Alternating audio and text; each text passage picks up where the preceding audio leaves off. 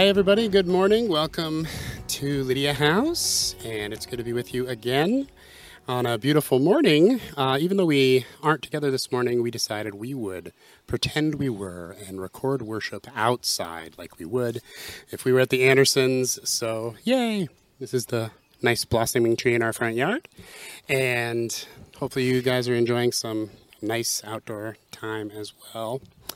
And let's just pray to open up our service. Father, we thank you for today, and we welcome you here. We welcome you here, Lord Jesus, and we welcome you here, Holy Spirit. We ask you to bless this time. Help us to focus on you and how awesome you are.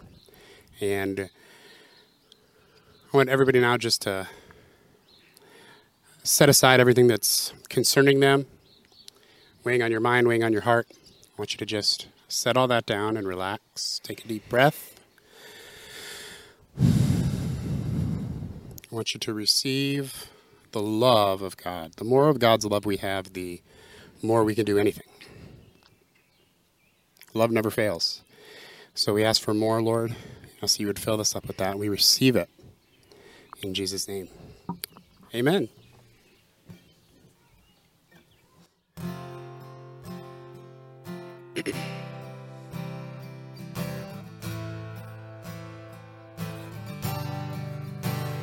Before I call, before I ever cry, you answer me from where the thunder hides. I cannot run this heart I'm tethered to. And every step I collide with you. Like a tidal wave crashing over me, rushing in to meet me here.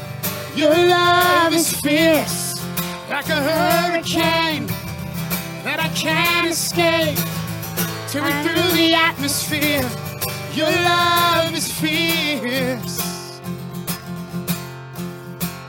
You cannot fail. The only thing I found is through it all, you never let me down. You don't hold back, relentless in pursuit. And every turn, I come face to face with you. Like a tidal wave, crashing over me, rushing in to meet me here. Your love is fierce, like a hurricane that I can't escape. Tearing through the atmosphere, your love is fierce.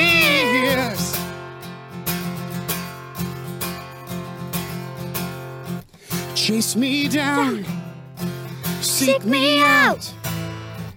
How can I be lost when you have called me found? You chase me down, seek me out. How can I be lost when you have called me found? Chase me down, seek me out. How can I be lost when you have called me found? Chase me down, you seek me out. How can I be lost when you have called me found? Like a tidal wave crashing over me, rushing in to meet me here. Your love is fierce, like a hurricane that I can't escape. Tearing through the atmosphere, your love is fierce, like a tidal wave crashing over me, rushing in to meet me here. Your love is fierce, like a hurricane that I can't escape. Tearing through the atmosphere, your love is fierce.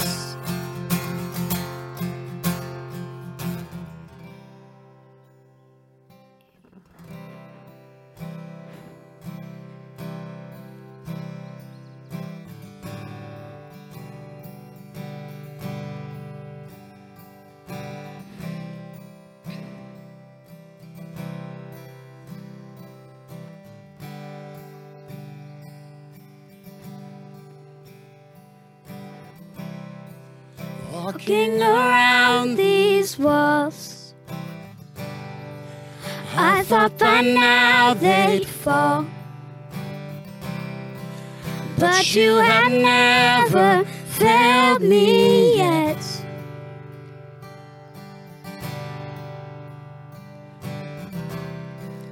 Waiting for change to come.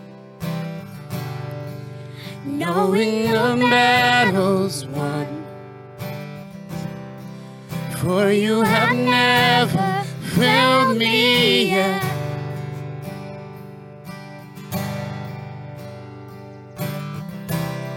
Your promise still stands.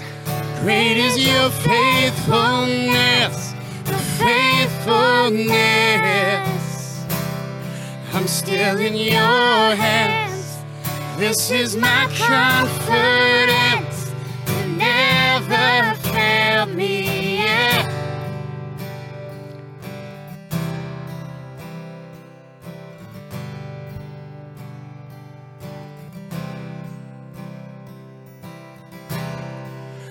I know the night won't last. Your word will come to pass. My heart will sing your praise again.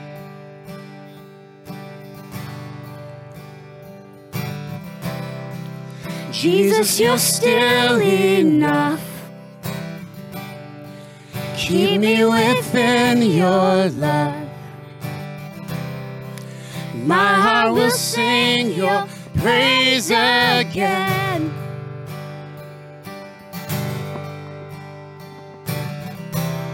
Your promise still stands. Great is your faithfulness, your faithfulness. I'm still in your hands. This is my confidence.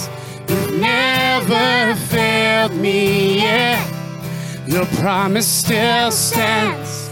Great is your faithfulness, your faithfulness. I'm still in your hands. This is my confidence. You've never failed me yet.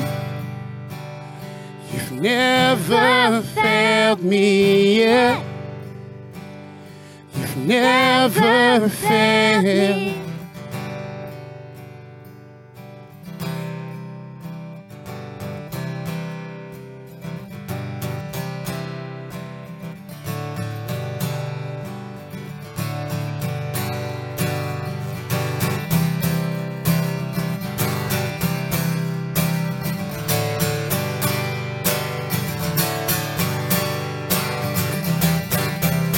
Seen you move.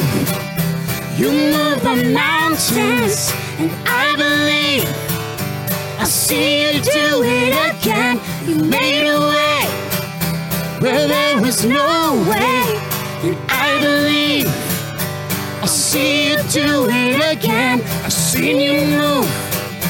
You move the mountains, and I believe I see you do it again. You've made a way where there was no way. And I believe I see you do it again. I've seen you move.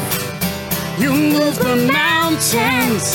And I believe I see you do it again. You made a way where there was no way. And I believe I see you do it again. See you do it again. Oh Lord, please do it again. I know you'll do it again.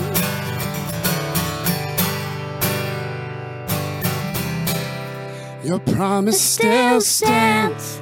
Great is your faithfulness, your faithfulness. I'm still in your hands. This is my confidence. You've never failed me yet. You've never failed me yet. I never will forget. You've never failed me yet. You've never failed.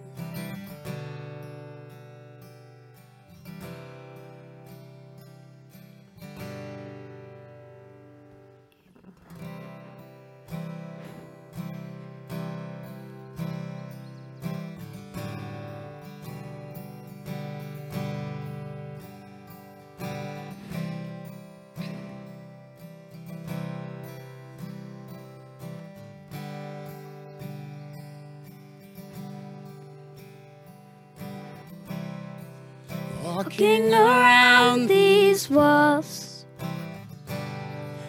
I thought by now they'd fall. But you have never failed me yet.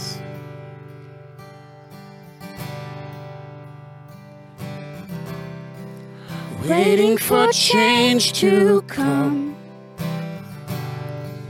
Knowing the battle's For you have never failed me yet.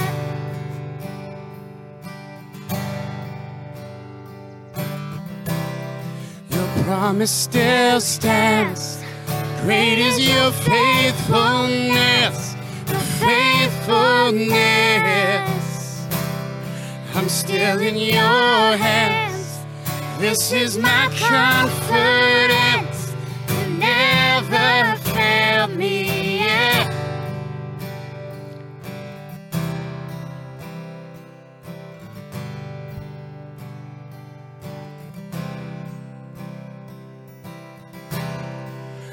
I know the night won't last. Your word will come to pass. My heart will sing your praise again.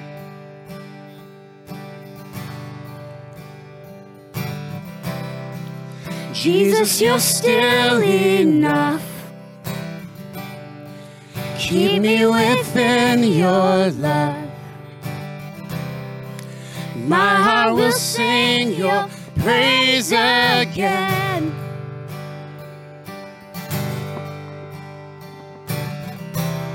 Your promise still stands. Great is your faithfulness, your faithfulness. I'm still in your hands. This is my confidence. You've never failed me yet. Your promise still stands. Great is your faithfulness, your faithfulness. I'm still in your hands. This is my confidence.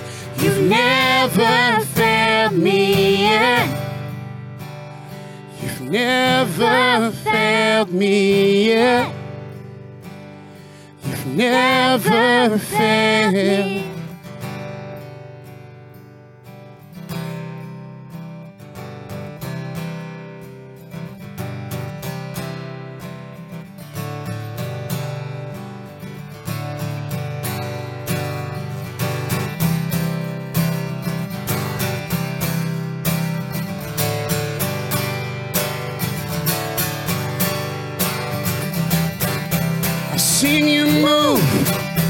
You move the mountains, and I believe I'll see you do it again. You made a way where there was no way, and I believe I'll see you do it again. I've seen you move.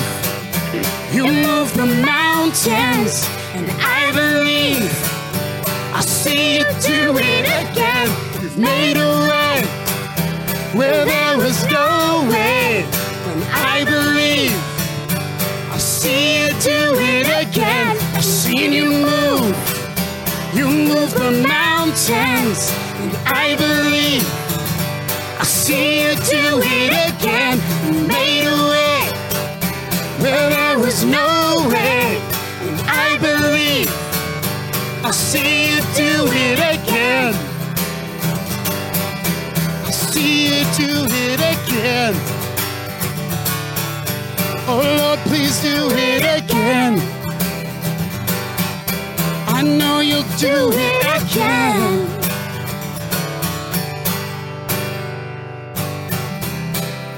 Your promise still stands. Great is your faithfulness, your faithfulness. I'm still in your hands. This is my confidence. You've never failed me yet.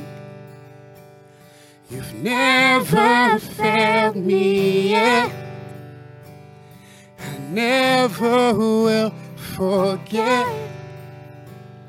You've never failed me yet. You've never failed.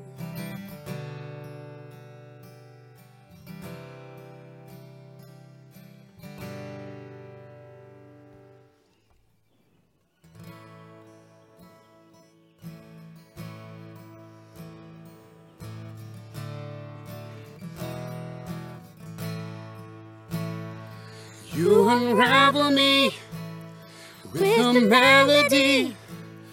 You surround me with a song of deliverance from my enemies till all my fears are gone. I'm no longer a slave to fear. For I am a child of God. Yeah, I'm no longer a slave to fear. Oh, I am a child of God. And from my mother's womb, you have chosen me. Love has called my name. And I've been born again into your family.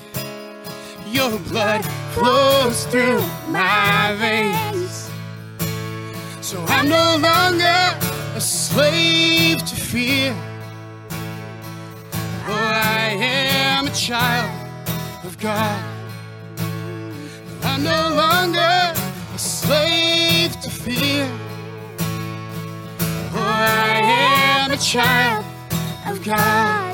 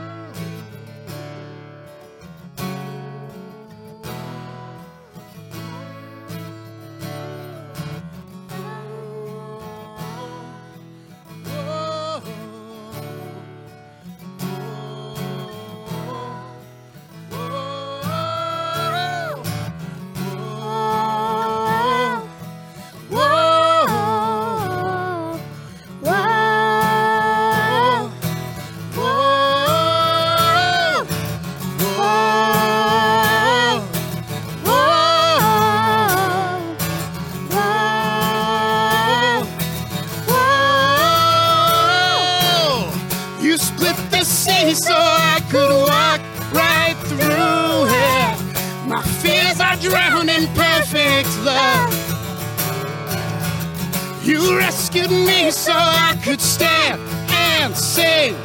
I am a child of God. You split the sea.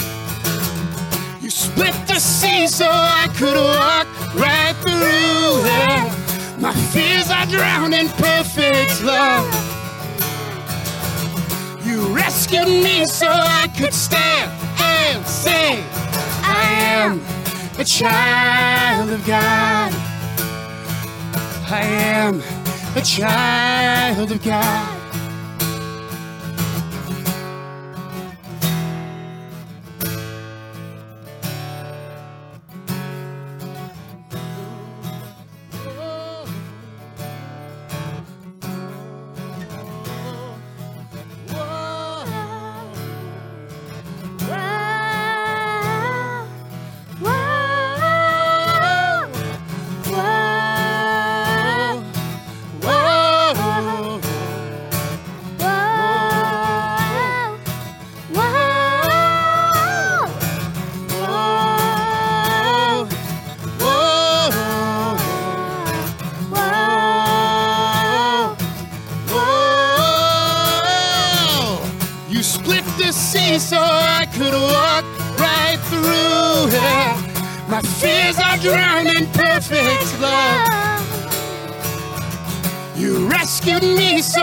Could stand and sing.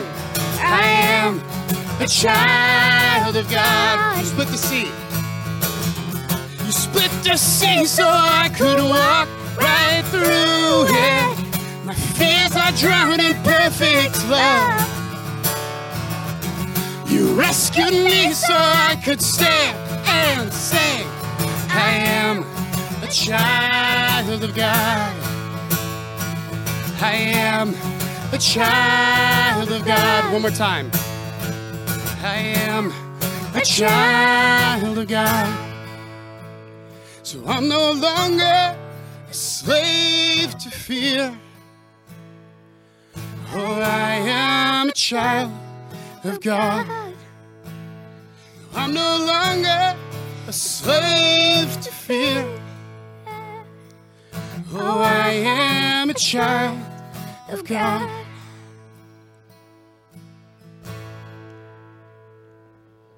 And welcome again, everybody, to Lydia House. We're so happy that you came to join us today, whether you are at home or somewhere else. Maybe you're watching live, or maybe this is in the distant future and you've uncovered it. We welcome you here and we thank you for joining us in this church. We have just a couple of announcements today. Um, Want to remind you that giving is still taking place, uh, predominantly online. You can still send in checks if you want both for the support of the ministry here at the church, which we really appreciate. Uh, you know, during lockdown, there's still expenses and things still move on. And so we definitely appreciate your support. Lydia House is 100% supported by the people in the church. And so uh, Paul and I both really appreciate that. And uh, you can also give checks to Harvest Water Africa to support the ministry we're doing there, planting farms and digging wells in Uganda, uh, which is going really well, by the way. Um, let me know if you want some more info on that but we're planning on uh, planting a few more farms, banana farms, very soon. And Pastor Dowson right now is going around and handing out food to the poor who are not able to work right now and are starving. And so he's handing out food and soap and all that kind of necessary stuff to everybody. So please keep Pastor Dowson in your prayers as well in Uganda. And I want to point you to the website, lydiahousechurch.org and check that out. Everything's on there former sermons, all the videos that we've done recently since lockdown, the podcasts, that sort of thing. And uh, also encourage you to check out our Facebook page. And on the Facebook page, there is a private prayer group. So if you want to share prayer requests or have people pray uh, for prayer requests or pray yourself maybe for other people's prayer requests that are more private, uh, the, the, the private group is just people who join that are approved. So people within the church. Um, I know sometimes people don't like to post prayer requests public, and I don't mind. I mean, I don't blame you for that at all. So uh, join the private prayer group, and you can do that, and that'll be awesome. And we want to encourage you to join us by Zoom in these days where we're still separated. Um, we are using Zoom, which is a free program, and it allows us to do kind of video conferencing um, so that everybody can kind of get online together and still fellowship and talk and share with each other and have a good time. And it's actually been really, really awesome. And so after the service, every Sunday, so around 12 or maybe a little before, maybe a little after, depending on the length of the service, but 12 or a little earlier, we will be having our Zoom fellowship lunch. We encourage you to join us. The link for that is in the description of the video, and it's also on the website if you go to the live page. There will be a link to that Zoom video, also or that Zoom conference. Also, the guys group meets every Sunday morning at nine, and the women's group meets every Sunday morning at nine forty-five. So if you're interested in one of those small groups, go ahead and join. The links are on the web page also, and. Uh, for the time being, at least, we are also going to be doing a fellowship on Wednesday evenings at 7 p.m., also via Zoom. Uh, it's nice for those who find mornings to be difficult, uh, to have an evening option is good. And that's proven to be really great. It's kind of a small group sort of thing. And we encourage you to join us Wednesday night at 7 p.m. Thanks a lot. Hi, everybody. Pastor Nate here. And as you can see, I am wearing a mask. The reason being, hopefully soon, maybe within the next few weeks or so, we should be able to meet in person again to celebrate the Lord together in the same physical location. I know, seems very strange, right? And when we are, we will all be wearing these masks. Doesn't have to be this exact mask. Sarah's great aunt made these for the family. Um, but some kind of mask will be required for the foreseeable future, which I know is annoying uh, for many people. But I would rather be together and wear a mask than not be together. But if some of you would prefer to stay home and unmasked and continue worshiping from home, the worship videos will continue and you will still be able to continue worshiping from home. I also just want to say that when we do open up and start meeting together again, if you personally feel that you should still stay home and worship from home in order to protect yourself, protect loved ones, or because maybe you feel you have too much exposure and you don't want to expose the church uh, to something, then I want you to hear it from me, your pastor, that that is okay. It is okay to choose to stay home. Sorry, I have to adjust my mask here. These take some getting used to, right? It is okay for you to choose to stay home even after we open up again. There is no shame in that. We are not going to think less of you if you choose to do that. Um, you are still a valid and important part of this church, whether you worship with us in person or you worship from home. So please keep that in mind. I don't want anyone to feel any kind of peer pressure or religious pressure or anything like that to show up in person uh, as soon as we're able to do that. I want you to pray, listen to the Holy Spirit, and follow what you think the Lord is telling you to do. And we are going to support you in that. And Zoom will continue. Um, and so you'll be able to still engage with what's happening with the church. We're still going to record and put the services online so you can still be a part of what's going on. So we don't know how long it's going to be. Is it only going to be a couple of weeks? Is it going to be another month? We're not sure yet, but we are moving in the direction of planning and preparing for the opening. And so as we are doing that, I encourage you to do that as well and think about what it is that God would want you to do. And if He's calling you to stay home for a couple more months before you jump in, that is okay for real, please do not feel bad about that. And if you want to talk to Pastor Paul about it, please give him a call um, or someone else on the leadership team. I encourage you to do that. I'm going to take this off now since we are not meeting in person yet. And yes, these are annoying when you're trying to speak to someone. Um, but there are different kind of masks you can get or make that are much larger, and make talking easier. And so it's a small sacrifice to pay uh, to be able to meet together again. And so we're going to take it as an opportunity to humble ourselves. And by the way, I've mentioned this before, but you know, we don't wear masks because that's what they're telling us to do. We're wearing masks because right now this is a way that we can show love to one another. Honestly, and I might get flack for this, but even if the government didn't say masks were required, I would insist on them at Lydia House, at least for the summer, because they're proven to reduce transmission of this coronavirus. And I love you guys, and I want to keep you safe. I want to keep your families safe, and I want to keep the families of the people you come in contact with safe. And this is actually a really good way to do that. Um, many of us in Lydia House have a connection to Asia. A lot of us were born there, grew up there, have spent considerable time there, like myself. Sarah was born in Tokyo and lived in Japan till she was almost 10. And then we lived there as a family uh, for over three years until right before Bella was born. And in Asia, people wear masks whenever they think they might be sick or have been exposed to something that is an illness. They do that out of honor for each other.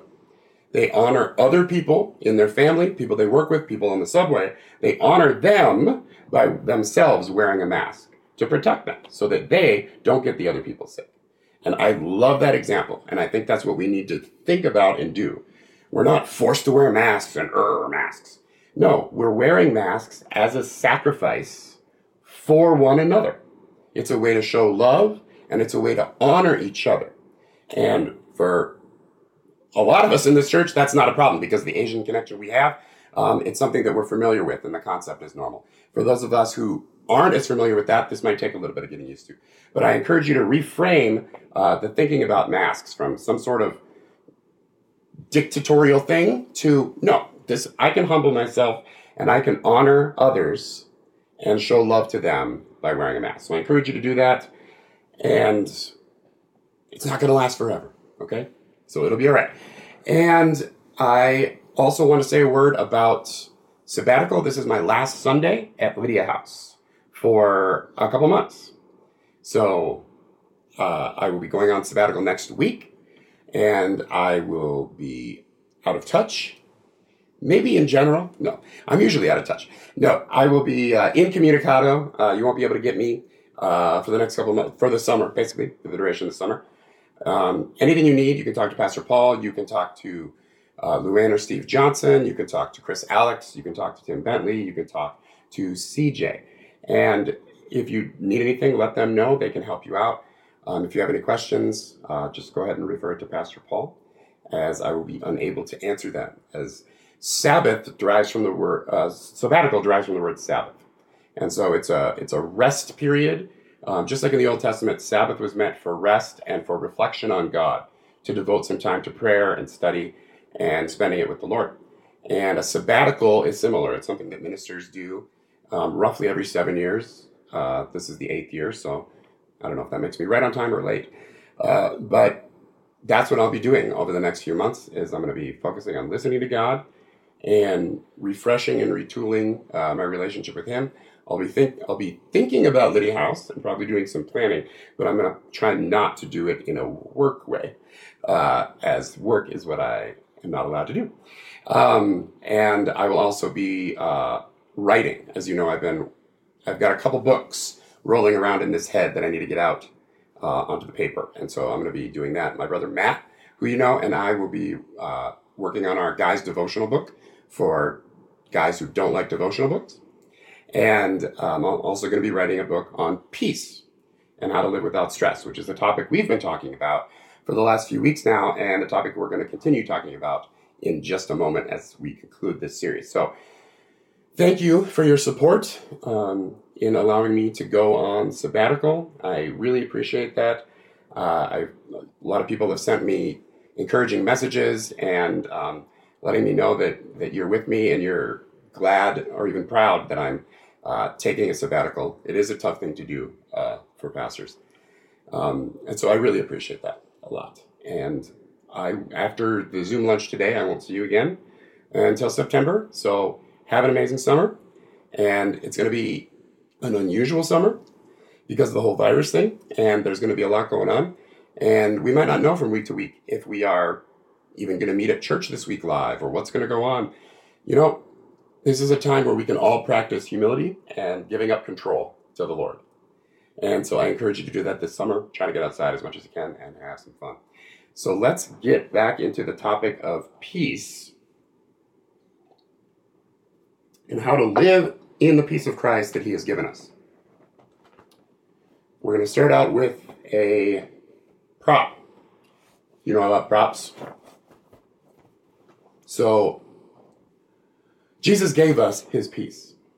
He said that multiple times in the Gospels. My peace I give to you. John 14, 27. And so we have it. It's a gift that we have. It resides within us. It is a fruit of the Spirit, which means it is an aspect of the Holy Spirit Himself. And so the peace of Christ is the Holy Spirit. It is an aspect of the Holy Spirit Himself. And God the Holy Spirit lives right within all of us. And so we have the peace of Christ here.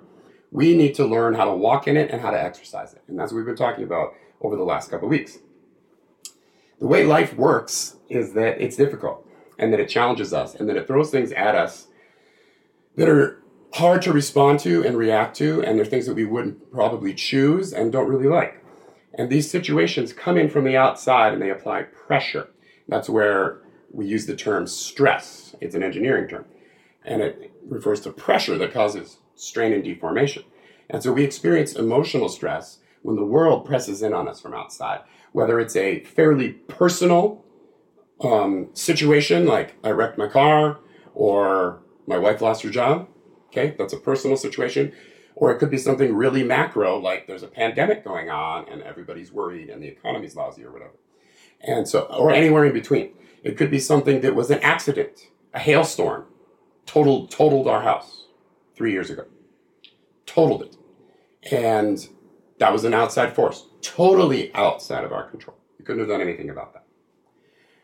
Or it could be something that someone else did to you intentionally. Or it could even be something that you did and you're living in the consequences of a bad decision.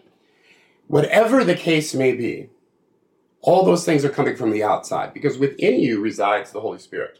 And those bad things don't reside in your heart. They're not in your spirit. They're not in there. They're out there. And so when they're out here, they try to come in. They press in and they offer you some stress, some anxiety, some worry, fear, anger, whatever it is. They offer you that. And we are learning as a church and as individuals how to say no to those stresses. We are learning how to say no when life throws us an unexpected employment change. Hours get cut. Let's just say that. Or just pay gets cut.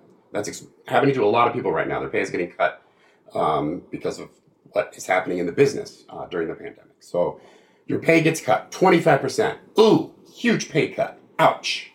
Unexpected. Messes up the budget, messes up plans, right? Right away, depending on your personality, you could end up going down a road that is like, all right, we got to plan this, and you kind of get frazzled that way. Other way, you could get defeated, and you could just be like, oh, this is so, you know, they're not valuing me as an employee. I mean, there's a lot of ways you could take this.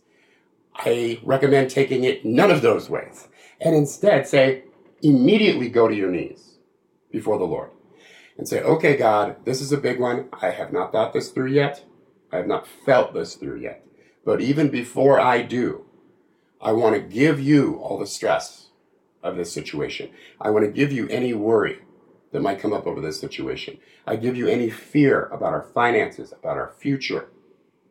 And I ask you to let your peace flow in me and through me so that I can deal with this circumstance and this information in the best possible way. So it's not just that we say no to the stress so that we can live in peace instead. That's great in and of itself. But when we are living in peace, we handle things better. We talked about that a little bit last week when we looked at the Philippians 4 passage, which said that the peace of Christ will guard your hearts and your minds in Christ Jesus, like shields around a spaceship, or like a big shield um, that a soldier would carry, which is the metaphor that Paul uh, was intending. And so when we are filled with peace, it guards our responses and it helps us not to go down to negative town when something bad happens. It helps us to respond to the situation better than we would have if we were not living in peace.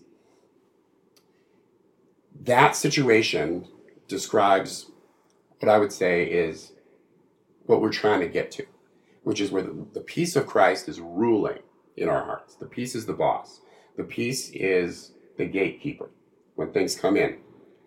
And your peace, which again is the Holy Spirit, you're yielding to the Holy Spirit and giving Him control and giving Him first response authority. Many of us, because of whatever personality traits we happen to have, we have come accustomed to giving first response authority to our emotions, maybe a specific emotion, maybe anger, maybe defensiveness, or maybe it's reason. That's what it is for me. First response authority is given to reason. Okay, let's figure this out. What should we reasonably do? We can't do any of those. The Bible is clear, and we're going to see this in a minute, that the peace of God needs to rule in our hearts. That authority of first response to situations that happens has to be our peace. It has to be the Holy Spirit within us that we have yielded that by an act of our own will or self control. And that those situations are responded to first by our peace, the peace of Christ. Then, absolutely, feelings, thinking, doing, they come next. But we need to yield that place to the Holy Spirit. That's the nutshell of what we're going to talk about today. But let me backtrack a bit. So, Stress pushes in on us from the outside, these different situations. Okay, our hours got cut. Let's just keep with that example.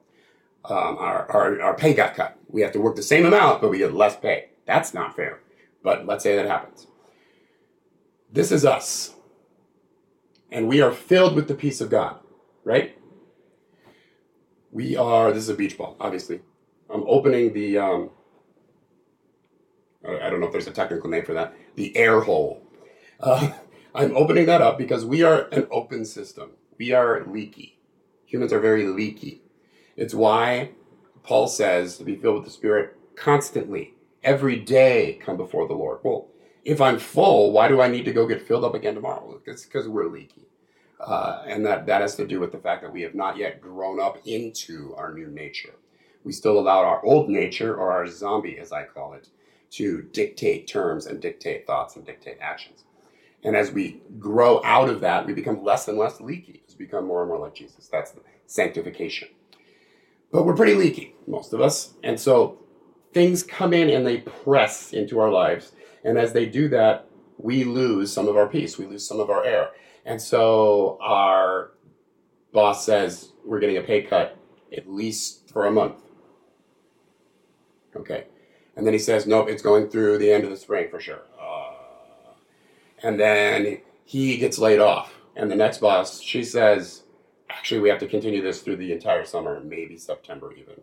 Uh, okay, meanwhile, other things are happening around the house and and and more craziness, normal life craziness. But when we're already bent out of shape, those things have more of an impact. We might never yell at our spouse or yell at our kids because they did something really un, unthoughtful or insensitive or mean. We would just talk to them and tell them not to do that or whatever. But when our kid does that, when we're already stressed out, you all know what happens. You overreact. You're like, oh, why did I do that? Well, the reason you did that is because you look like this, folks. This is not a fun life. This is not a fun place to be. This doesn't even describe a beach ball anymore. A beach ball is fun. It's bouncy. It's enjoyable. People see a beach ball, it makes them happy. A study actually showed that's true. So it might not be for you, but pretend it is. This doesn't make anybody happy. This is either hilarious in sort of an ironic way or just really pathetic. I have felt like this before. I know you have felt like this before. It's not a great way to feel. This is what happens when we allow the cares of this world, as Jesus called them in Matthew, as we allow the cares of this world to choke off the life of God within us. This is what it looks like. And so we need to come to the Holy Spirit and we need to say, we need to humble ourselves, get on our knees, and apologize and say, I'm sorry I let that happen. I shouldn't have done that, but, but I did, and I am sorry. Help me do better, Lord. And then we cast all our anxieties on Him because He cares for us. Peter 5. And when we empty ourselves out of all the junk we've let in instead of the peace, then we have room for the Holy Spirit to fill us back up, which is what we ask Him to do. And we continue to walk in that. And so the Holy Spirit does fill us back up.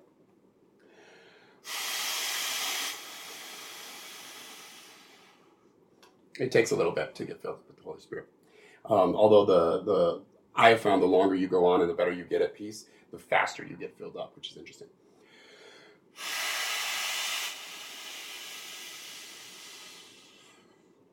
By the way, the Hebrew word for breath, I'm breathing into this, right? The Hebrew word for breath is ruach, and that's the same exact word as spirit. That's why in Genesis, the God breathes, and that's uh, Jesus, through the Holy Spirit, breathes that Holy Spirit into us, and that creates the human life that we have made in the image of God. That same breath, that same spirit, is what makes us creatures born in the image of God. That same thing is what happens when we get filled with the Spirit. The literal breath of God breathes inside of us and fills us up. I literally pictured the Holy Spirit within me just breathing out and filling all of my space with His holy presence and peace. Maybe that's a really silly picture for you. That's okay. That's my picture. Find your own, ask God for one, and He'll help you to be able to visualize or to understand this in a better way.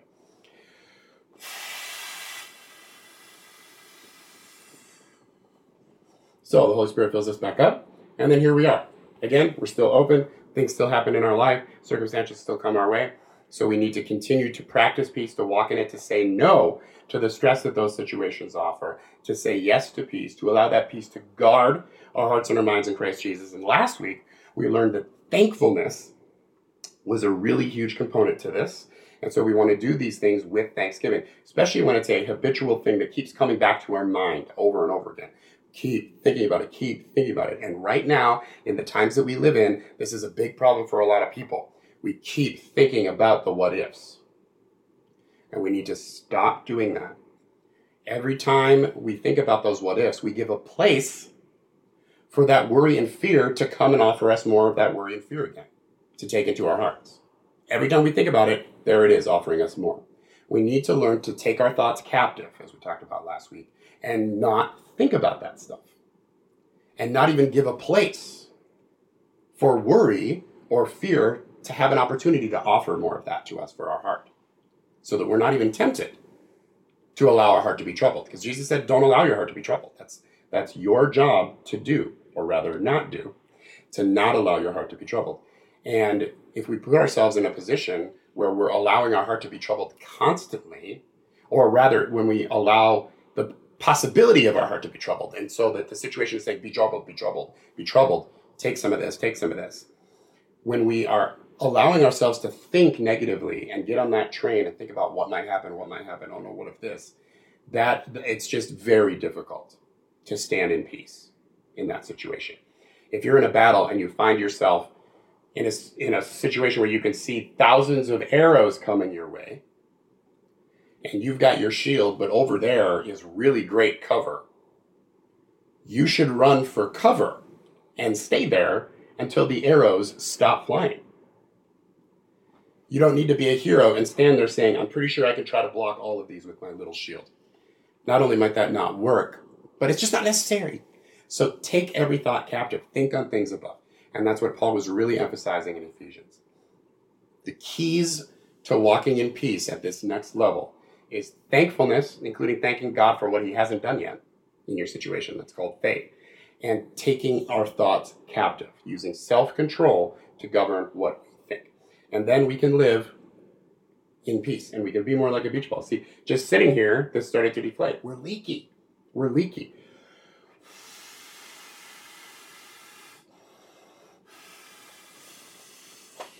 So we constantly have to be filled with the Spirit. That's what the Bible says. Be continually being filled with the Spirit. And this is what we have to do. We have to do it every day. And as we do that, we find that life gets a lot more fun. And I'll try to not hit the camera. All right, good job, me. Okay, so let's continue then. There, in concluding this series, I wanted to look at one more passage with you, and that is in Colossians chapter 3. Galatians, Ephesians, Philippians, Colossians, chapter 3, and we're going to read uh, most of the chapter actually. This is similar in theme to the Philippians 4 passage we read last week. It brings up some different, um, some different aspects, though, that I want to look at. But you're going to see that he is emphasizing the same things, and Paul does this a number of times. This whole thing about walking in the Spirit, walking in peace, and then allowing that peace to guard our hearts and getting better at it so that we can we can um, more govern our minds and what we allow ourselves to think about so that we can walk in peace even better and walk in the spirit and even more power and even more authority and of thanking God in advance for what it is that he's going to do for us without dictating terms of what we want him to do but leaving that in God's hands because God is capable all these themes come back in Paul's writing again and again and again. And of course, he's drawing on Jesus' teachings. And he himself is being inspired by the Holy Spirit to write this stuff. So God, God the Holy Spirit is literally writing about himself here and how to stay unified with him. We are unified now with God in a way that wasn't possible under the old covenant. When God adopted us, He placed us in Christ, He's placed His Spirit in us. We're together now, we're inseparable. We're not just humans anymore, like in the Old Covenant. Those were humans. We're like a human God hybrid now. Again, that's weird sci fi stuff, but it's accurate. Our old selves are gone. We are now a new creation. A new creation, Paul says a couple different times. That means we're a new being. We're a new type of being, a new type of human. We are humans who have been unified with God. And as we learn to submit um, the old fleshly stuff to the Holy Spirit that is within us, we walk in much, much greater peace and greater authority. And so Paul brings this up over and over and over again. Learning to walk in the Spirit is really important to him. If you were to read all the New Testament like in a week, just plow through it, you would see that, wow, walking in the Spirit, living in peace, these are things that are talked about constantly. They are so important. And so we've been talking about it for several weeks now, and we're going to finish up with this Colossians 3 passage. A lot of this is going to be, if you've been partaking in the series up till now, a lot of this is going to be like, yeah, yeah, I've heard that, I've heard that, I've heard that. So, verse 1, Colossians 3. And instead of reading the whole passage through at once, I'm going to pause and, and comment. Um, so please follow along with me at home. Colossians chapter 3, verse 1. If then you have been raised with Christ, and the linguistic impl- implication there is, of course, you have been raised with Christ. Okay? You know that. You died in your sins during your baptism, and you were raised to new life with Christ. You died with your sins, your old self, died with him on the cross. You've been raised to new life. And Paul says, So if then you've been raised with Christ, seek the things that are above, where Christ is seated at the right hand of God. Very similar to the Philippians 4 passage where we were, he was telling us to think on things above. Instead of dwelling on the negative stuff, instead of allowing our thoughts to go down all those different rows, we need to stop ourselves from thinking, whoa, stop it. This is not a good line of thinking. I need to stop that and think on things above. Seek the things that are above, where Christ is, seated at the right hand of God. And so again, he's saying we need to keep our minds focused on things that are above. Keep our minds focused on God and on um, godly things, not on negative things and on worry and fear and what if scenarios and that sort of stuff, or on how much pain we're in, or how sad our situation is, or or why me and woe is me and I'm a, such a victim and all any of those kind of things. I'm not saying that those things aren't valid thoughts or valid feelings or that they might not be accurate. I'm saying that if we allow our minds to dwell on those over and over and over again, your cortisol and other stress hormone levels in your body are going to get sick and you're going to get sick physically. And it's going to mess you up, obviously, mentally, emotionally, and spiritually as well. We need to keep away from that. And so Paul is saying again, the way to do that, keep our minds on things above. Don't let it sink. Ask the Holy Spirit to help you. Slap you, slap yourself on the face every once in a while when you're going down to negative town, and say, "Nope, I'm not going to do that. I'm going to change direction. I'm going to thank God. I'm going to think on things that are above." Verse two: Set your mind on things that are above. Okay, so I jumped gun. Uh, set your mind on things that are above. Again, the same thing we learned last week. This is so important. Set your minds on things that are above.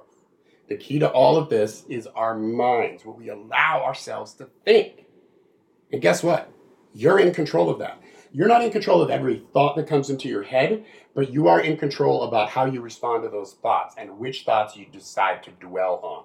If you have a scary thought or a concerning thought that just comes into your head, don't belittle yourself for that, but don't then grab onto it and, and, and start taking it and thinking about it and dwelling on it. That's when it gets bad. Uh, Martin Luther once was asked about lust and whether or not he had lustful thoughts in a discussion on sin, and he's like, "Of course I do."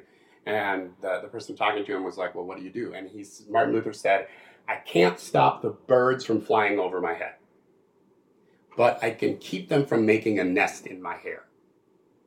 And I think that's the greatest analogy I think I've ever heard. You can't stop thoughts from coming into your head, okay? No more than you can stop birds from flying over your head. But you can definitely keep a bird from making a nest in your hair. And you can definitely keep yourself from dwelling on a sinful thought and allowing it to take root and take hold in your mind. And we can do that with any type of thought.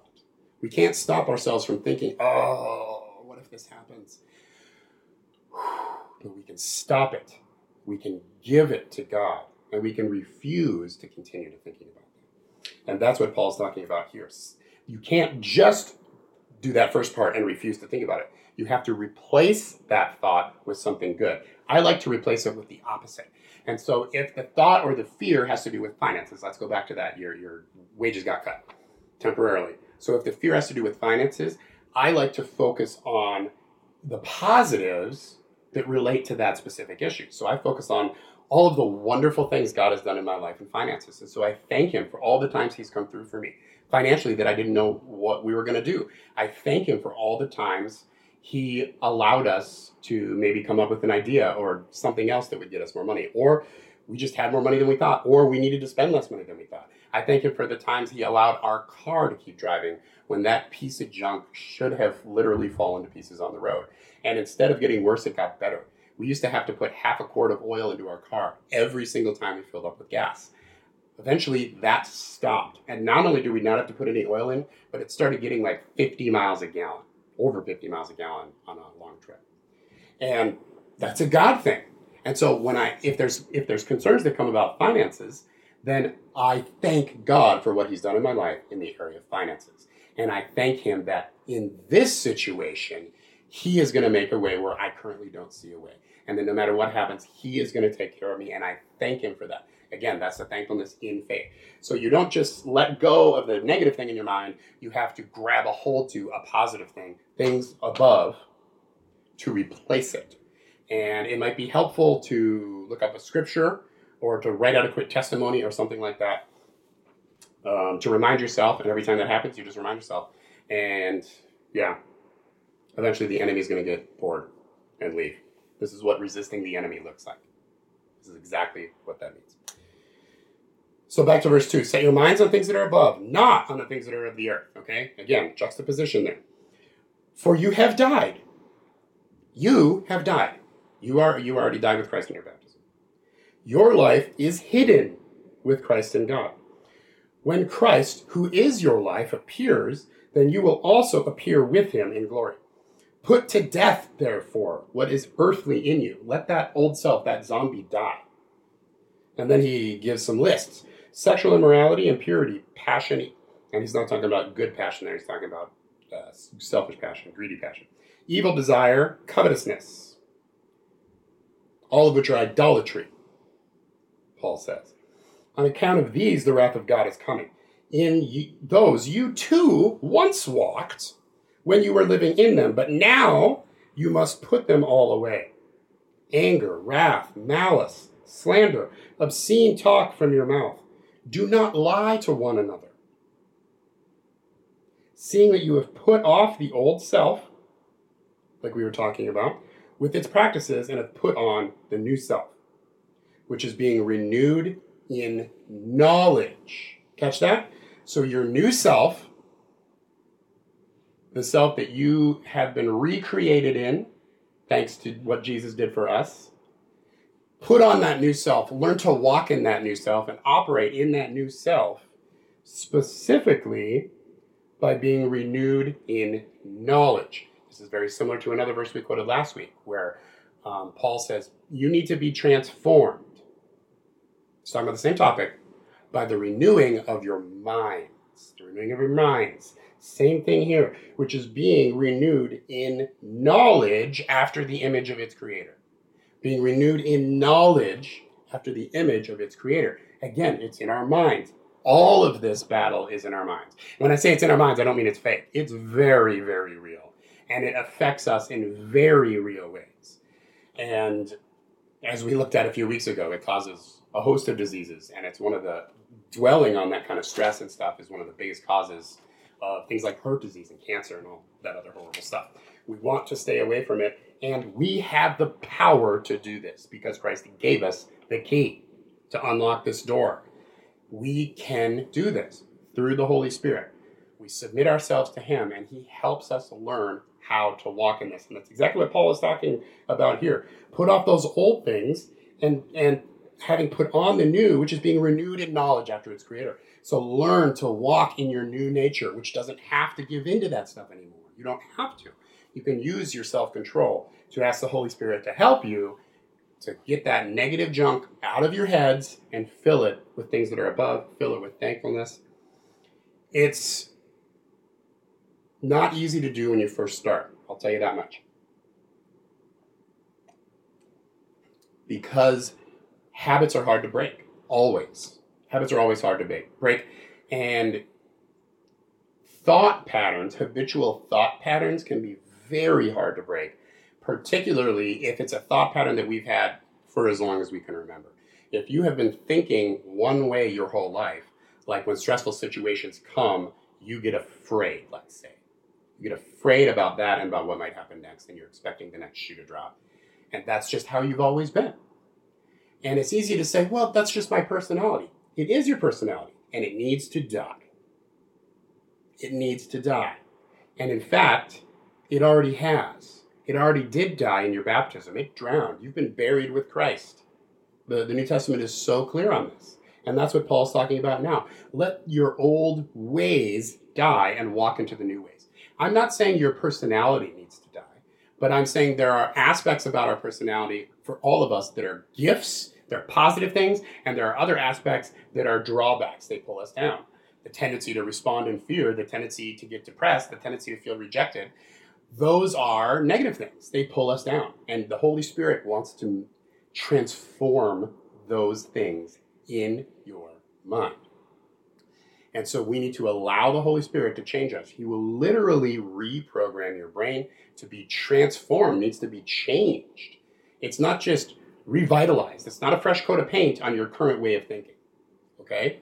It is a complete reprogramming of your brain and the way you think. It is transformed by the renewing of your mind, being renewed in knowledge after the image of its creator. In other words, to the, the, the metaphor there is it's taking a structure and remaking it to look it like the other structure, an image of the other structure. God is changing our minds, reforming our brains to make us look like the brain of Jesus. And elsewhere, we read that we have already been given the mind of Christ. This is something we have. We just have to learn to walk into it through the process of sanctification and the process of being renewed by our minds. And so I encourage you to give into this, but it's uh, it's difficult, especially when it's thought patterns that we've had all our life. It will take some time to get over this. Be patient with yourself. The Holy Spirit has been very patient with you, and He will continue to be very patient with you. So allow Him to renew your mind. Cooperate. Cooperate with the Holy Spirit. Learn to say no to this negative stuff. Ask the Holy Spirit to help you recognize what are your specific things? What are your quirks? What are your old ways of thinking, your zombie brain way of thinking that you still do. And maybe you don't even realize it. It can be helpful to talk to a friend or a spouse or somebody else. Uh, spouses are usually uh, very helpful at showing us some of our weaknesses and flaws. Uh, that's part of the reason marriage exists, I believe, um, so that we can sharpen one another to become more like Jesus. Um, let, us keep let's keep reading here in in Colossians we're up to verse 11. Um, so he says, so being um, renewed in knowledge after the image of its creator. Here, there is not Greek and Jew, circumcised and uncircumcised, barbarian and Scythian, slave and free, but Christ is all in all. Again, in the spirit, male, female, what what nationality we're from, what heritage we're from, rich, poor, none of those things matter in in the spirit in god we're, we're all the same because jesus is our source for everything. We have the common the common source. Verse 12 put on then god's as god's chosen ones which you are holy and beloved which you are compassionate hearts kindness humility meekness patience bearing with one another. If one has a bearing with one another it can be a tough one. When someone's going through a really hard time they can be kind of difficult to hang on with it says bear with one another. Don't don't forsake fellowship just because someone's going through a hard time. If anything, double down and help them turn their gaze from internal up to up to heaven, like Paul is talking about in this passage. We need to help each other to do that. We're not supposed to do this life alone. We never were. Um, forgiving each other. I think I skipped one. Oh, if one has a complaint against another, forgive each other, as the Lord has forgiven you. So you must also forgive. And above all else, put on love, which binds everything together in perfect harmony. We talked about that last week too. And let the peace of Christ rule in your hearts, to which you indeed were called in one body. So we're going to get back to that verse, but let the peace of Christ rule in your hearts is a really important concept. To which indeed you are called in one body, and be thankful. So there's the thankfulness again um, that we talked about last week thankfulness helps us get to that next level of living in the peace of God and so that it can get to a point where it rules in our hearts, where the peace of God rules in our hearts. Thankfulness is a key to that, like we talked about last week. Let the word of Christ dwell in you richly. Okay, that's mind again, right? We hear the word of Christ. Um, teaching and admonishing one another in all wisdom. Again, so be renewed in your mind. Over and over, singing psalms, hymns, and spiritual songs with thankfulness in your hearts to God. There it is again, thankfulness. This is a huge component to this. We instead of thinking about the negative stuff and dwelling on that, we thank God for all the stuff He's done and we thank Him for what He has yet to do. That is the correct response. Uh, with thankfulness in your hearts to God, and whatever you do, in word or deed, do everything in the name of the Lord Jesus, giving thanks to God the Father through Him. Great passage. Great passage. Love, love this. Colossians three. Um, so I want to go back to verse third. Uh, sorry, my eyes are getting old. Forty-two now. Uh, verse uh, fifteen. And let the peace of Christ rule in your hearts let the peace of Christ rule in your hearts. So, I hinted at this earlier, but we all have a gatekeeper, a ruler in our hearts. For most of us, it's either something related to thinking or something related to feeling. And that's how we've always been. It's just a makeup of it's a mixture of our personality and our experiences and our traumas or wounds. And it it comes up with a patchwork gatekeeper. And when situations happen, the first response is that, whatever it is. If it's emotional, maybe it's our first response is anger. Maybe we tend to respond to everything with anger. And maybe we don't like that, but we do it and we don't know what to do about that. Maybe our first response is fear. Maybe our first response is to hide in case there's any conflict because we don't like conflict we all have a, a, gatekeeper, something that rules in our hearts, that sits in in that judgment role, that first response role in our hearts. Or maybe it's thinking. I, I shared that for me, it's it's reason. Reason is my gatekeeper, in, naturally speaking, in the the old Nate, the zombie Nate, the nor near as good as me Nate. And something happens, and I instantly want to diagnose. I, I want to study, diagnose, and institute a plan immediately to do something in response um, to that situation. Now, these first responses are not bad. I've, I've, taught on our motivational makeup and how to understand that and, and how to live with that and how to succeed in that. These things aren't bad, but they shouldn't be the first response that we have to situations. We need to put somebody else in charge of that. Specifically, we need to put the Holy Spirit in charge of that. Paul says, Let the peace of Christ rule in your heart. That place of rulership in your heart that decides how you respond to things, how you feel about things, how you think about things. That primacy, that first role, needs to be given to your peace. So obviously, you need to have a decent amount of peace in order to put it in charge. Okay, so this is you know this is level four stuff or whatever. I'm making those numbers up, but you know what I'm trying to say. This isn't your first look for learning how to live in peace for the first time in your life stuff. This is later on. This is where we're going, where we want to get to. You have, you're living in enough peace. And again, peace is an aspect of the Holy Spirit Himself. So when I say living in peace, I mean living in the Spirit, living by the Spirit, putting the Spirit in charge. When, when Paul says, let the peace of Christ rule in your hearts, what he's saying is, let the, God, the Holy Spirit, rule in your heart. Not in a you're Lord of my life and I praise you kind of way. In a this is how I respond to situations. Jesus says, don't allow your heart to be troubled. Well, if the person in charge of whether or not my heart is going to be allowed to be troubled is the Holy Spirit, guess what he's going to choose? He's not going to choose to allow my heart to be troubled, ever. That's what it means to have the peace of Christ rule in your heart. Okay? And again, this is this is a, a further along thing, but when we can learn to live in peace, we can learn to place the peace Jesus has given us as ruler of our heart. Now, obviously we know we're supposed to make God the Holy Spirit the ruler of our heart, the ruler of our life. We, we know this. This is no surprise. It's practically Sunday school stuff. But what's interesting is that Paul doesn't just say, allow the Spirit to rule in your hearts. He says specifically the peace of God to rule your heart. And that's, that's the key to how we can walk into this. Paul's very specific. It's learning to live in peace and let that peace make the responses. make those decisions on how we respond to things. Because when we do, um, the Holy Spirit is going to make much better choices. So, in order for this to be true, in order for the peace of Christ to rule in our hearts, we need to get, obviously, we need to get better at living in peace, right? So that we have that peace all the time.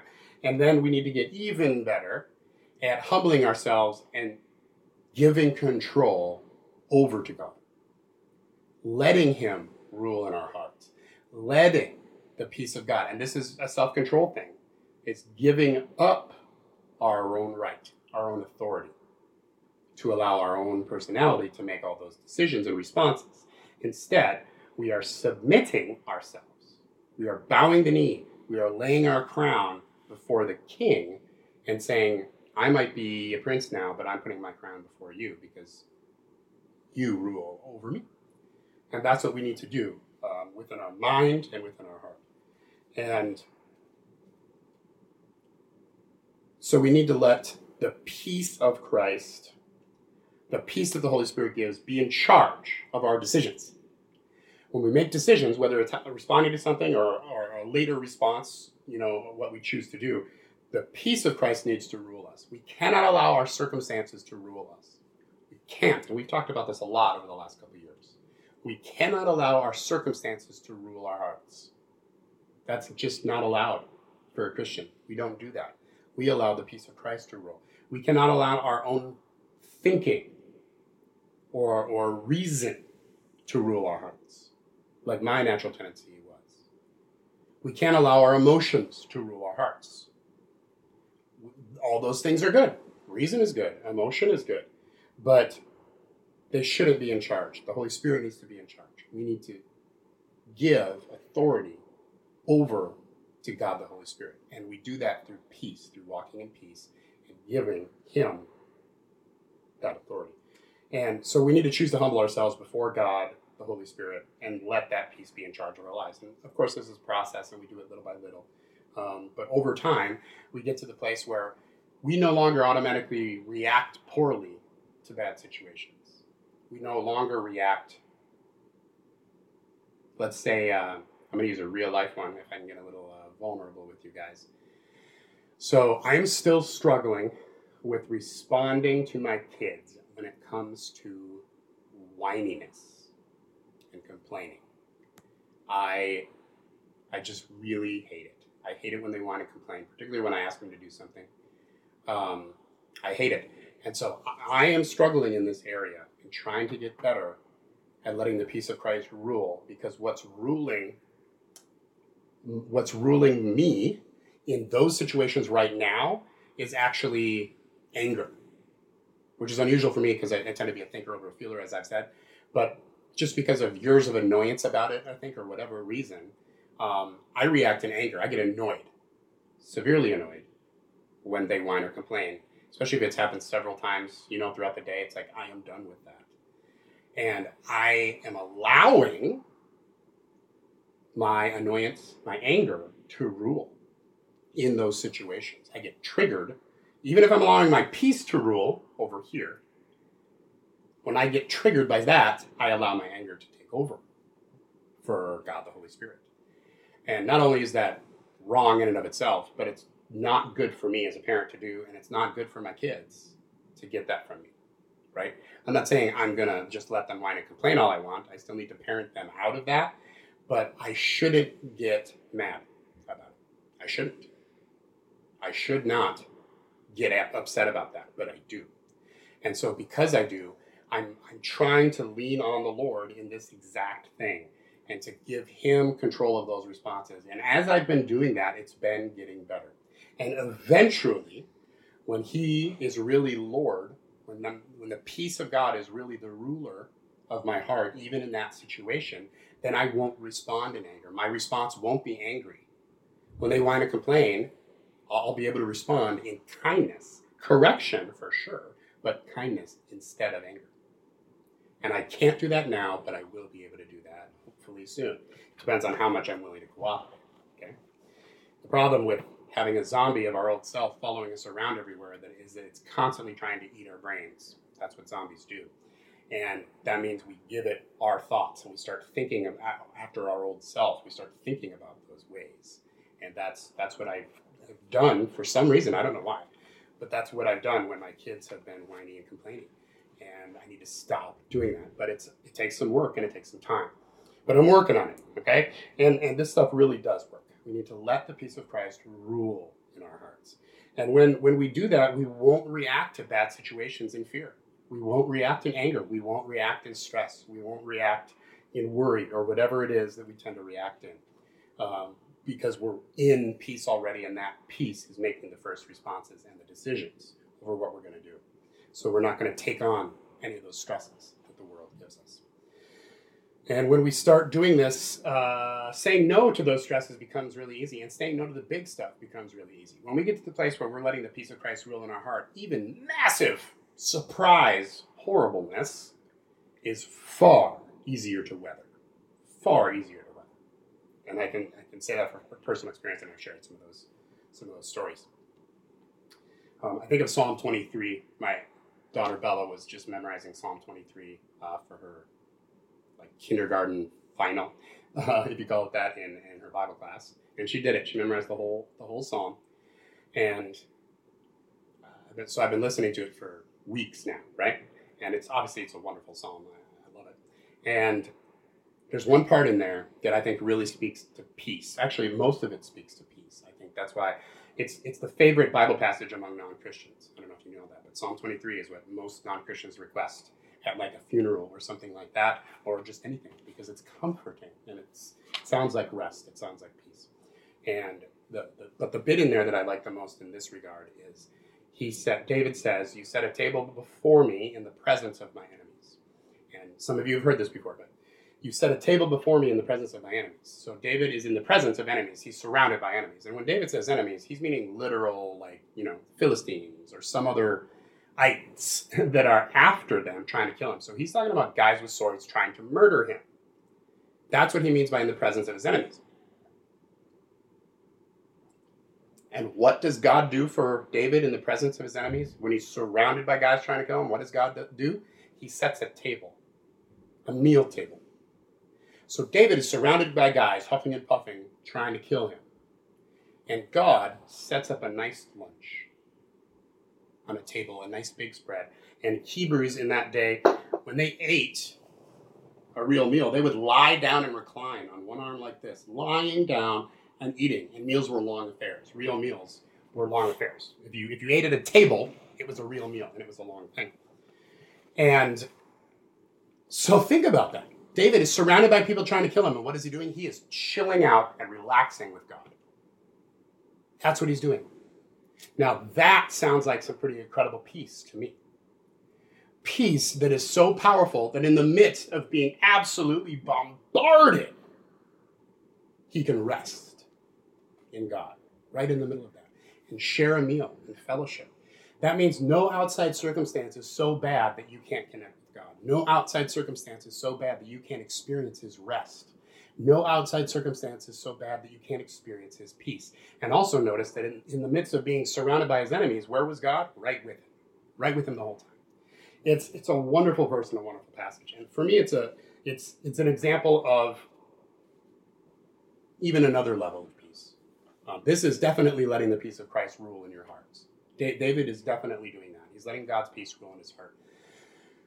So that even when he's surrounded he can still rest and spend time with God. It's a wonderful, wonderful, beautiful picture. And that's where I want to get. And, and eventually I want to get to the place Jesus was at when the disciples woke him up in the boat on the Sea of Galilee during the storm and said, The storm's going to kill us. And he said, Where is your faith? And he gets up and he says to the storm, Peace, be still.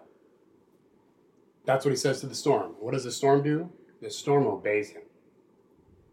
Jesus' peace was so big, so powerful, that when he pushed his peace on the weather, the weather obeyed him. The weather acquiesced to the peace that Jesus had. That's the ultimate level to me. When you can use the peace of the Holy Spirit and you can allow the Holy Spirit to move on others, to move on environments, to move on other hearts that are in the room that you're in. That's to me the ultimate level. And by the way, that's the same peace Jesus gave us. Jesus said, My peace I give you. Not as the world gives, do I give you. And so that is the exact peace we have. That is what we can learn to walk into eventually. So I, I hope you have gotten a lot out of this series. I know it's been challenging. And again, I don't pretend to be perfect at all this stuff, but I have failed enough times that I would like to, I, I really like to teach you my things I've failed in and how I've learned and how the Holy Spirit has taught me to do it the right way instead. And so that's what this series has been about. And we'll talk about peace again at some point in the future, but I encourage you to really try it out between now and then and allow the Holy Spirit to challenge you and bring you deeper and deeper in this. And then the next time we talk about it, uh, maybe we can get some testimonies and you can say, hey, well, this is what I've learned, or this is, I found it to be really hard for a month and now it's awesome, or whatever the situation might be. And I've said this before, but when we do this stuff, when we learn, learn to really walk in peace and to let the peace of Christ rule in our hearts, again, the peace of God, the peace of Christ, is an aspect of the Holy Spirit Himself. It's an aspect of God. So we're saying, let God fill us, let God rule us, let God fill our thoughts instead of other negative worldly stuff. When we do that, we find that there's a lot of secondary consequences from it. Um, I have experienced that uh, my spiritual gifts have greatly increased when I learned to walk in peace. Greatly. I have learned that my desire for sin greatly decreased when I learned to live in peace. Greatly decreased. I learned that my my tendency to focus mostly on myself was gradually replaced by an ability to see needs in other people. And that wasn't normal for my personality. So, this is something that God has done by the renewing of my mind. When my mind is less focused on me, it can be more focused on other people. I think that's what it amounts to. Um, it, it has improved my health. I am sick less. And as you know, I, I struggle with um, genetic condition and health problems resulting to that. So, for me, having better health is a pretty big deal. Uh, and I've, I've enjoyed much better health since then. Since then. Um, I used to struggle off and on with depression. And getting a hold of peace is what got me out of that worst depression. And I haven't fallen back into it since because I've learned to walk into this. Now, I know that depression is a very complicated issue. I'm not saying follow these simple steps and in 30 days you won't be depressed. But I am absolutely saying that this is a key to help overcome depression, including chronic depression, or at least the symptoms of chronic depression and what it does to your mind and to your body. I absolutely believe this is a key because I've experienced it myself, and I know others who have as well. And so, learning to live in peace, learning to walk in the Spirit, um, it affects almost every aspect of your life. It also it, it increases your relationship with God. It also um, for everybody I've talked to who, who I've taught this, they people will come back and talk to me, you know, later on, and they'll be like, I can hear the voice of God so much more clearly now that I'm walking in peace, and that's absolutely true. As your mind begins to be transformed to look more like Christ, guess what? Your mind can hear Christ a whole lot better than it did before because it's not cluttered up with all the negativity. That's exactly what Jesus was talking about in the parable of the sower when he planted seeds, and some fell along thorns, which were the cares of this world, right? That's stuff we're talking about, the negative stuff we're talking about. Those cares of this world choked off the word of God so that it couldn't do anything, couldn't produce any fruit. And so that's what happens in our minds. We allow the cares of this world and all that stuff to choke off the life and to choke off what was good and what God is doing in our hearts and in our minds. And so we need to take those things captive, throw them in jail, literally, exile them from our minds. and the Holy Spirit will help us to do that. We have to activate our will. This takes self control. And it takes a lot of self control. And so we need to ask the Holy Spirit to help us to increase in our self control so that we can become more like Jesus. And our families will thank us. My family thanks me for this.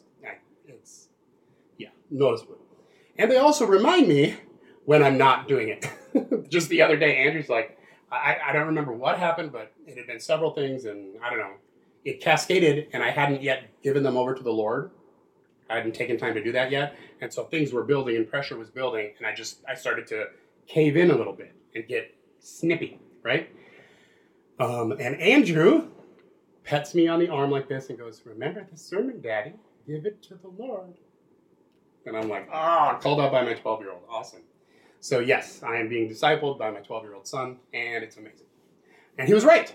He was right. And I want them to do that because I want to grow. And just like I want to do for them. And that's what we can do for one another as well. Let's pray. Father God, I just thank you so much for sending your son Jesus, who gave us this wonderful gift of peace. I thank you, Father, for sending us the Holy Spirit to begin with. And I pray that as we continue to walk in the Spirit, that you would help us to walk in greater and greater peace. I pray that you would help us to cooperate with you and what you're doing in our hearts. And I pray that you would help us to really build up our self control so that we can say no to all that negative stuff, the stress, worry, fear, anxiety, that we can say no to that and say yes to your peace.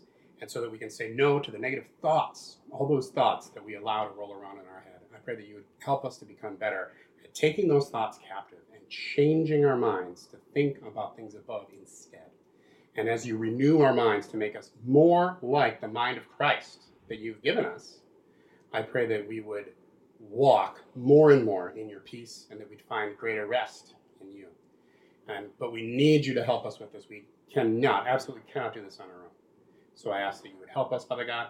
For those of us who would want specifically your help, we ask that you would remind us when we are doing these things. Remind us when we are dwelling on thoughts that are not above. Remind us when we are allowing our thoughts to go down on a path that leads towards worry and fear and, and those sorts of things and help us to slam on the brakes or just jump off the train altogether and jump into your arms of peace. And I pray, Lord, on a personal note, that as I leave now for sabbatical for the summer, I thank you that you are going to be blessing this congregation. I thank you that you are going to be filling people up with your love and your peace. I thank you that during this challenging season, you're going to be teaching them a lot of things. You're going to be teaching them how to submit their control over their life to you and to really make you Lord of their life. And I thank you that you are going to be showing them financial miracles and provisional miracles, Father God, as they rely on you to provide for them. I thank you that you are going to provide miraculously. I thank you that you're going to heal miraculously during this time, Father God. I thank you that you're going to use us to bring other people into your kingdom this summer. And I thank you that you are blessing all of the people in this church and the people watching online or on, on TV or wherever you're watching. Thank you, God, that you are blessing. In Jesus' name, amen. All right, gang, if you can join us right now on Zoom for lunch, I'll see you there. Otherwise, I will see you in September. God bless.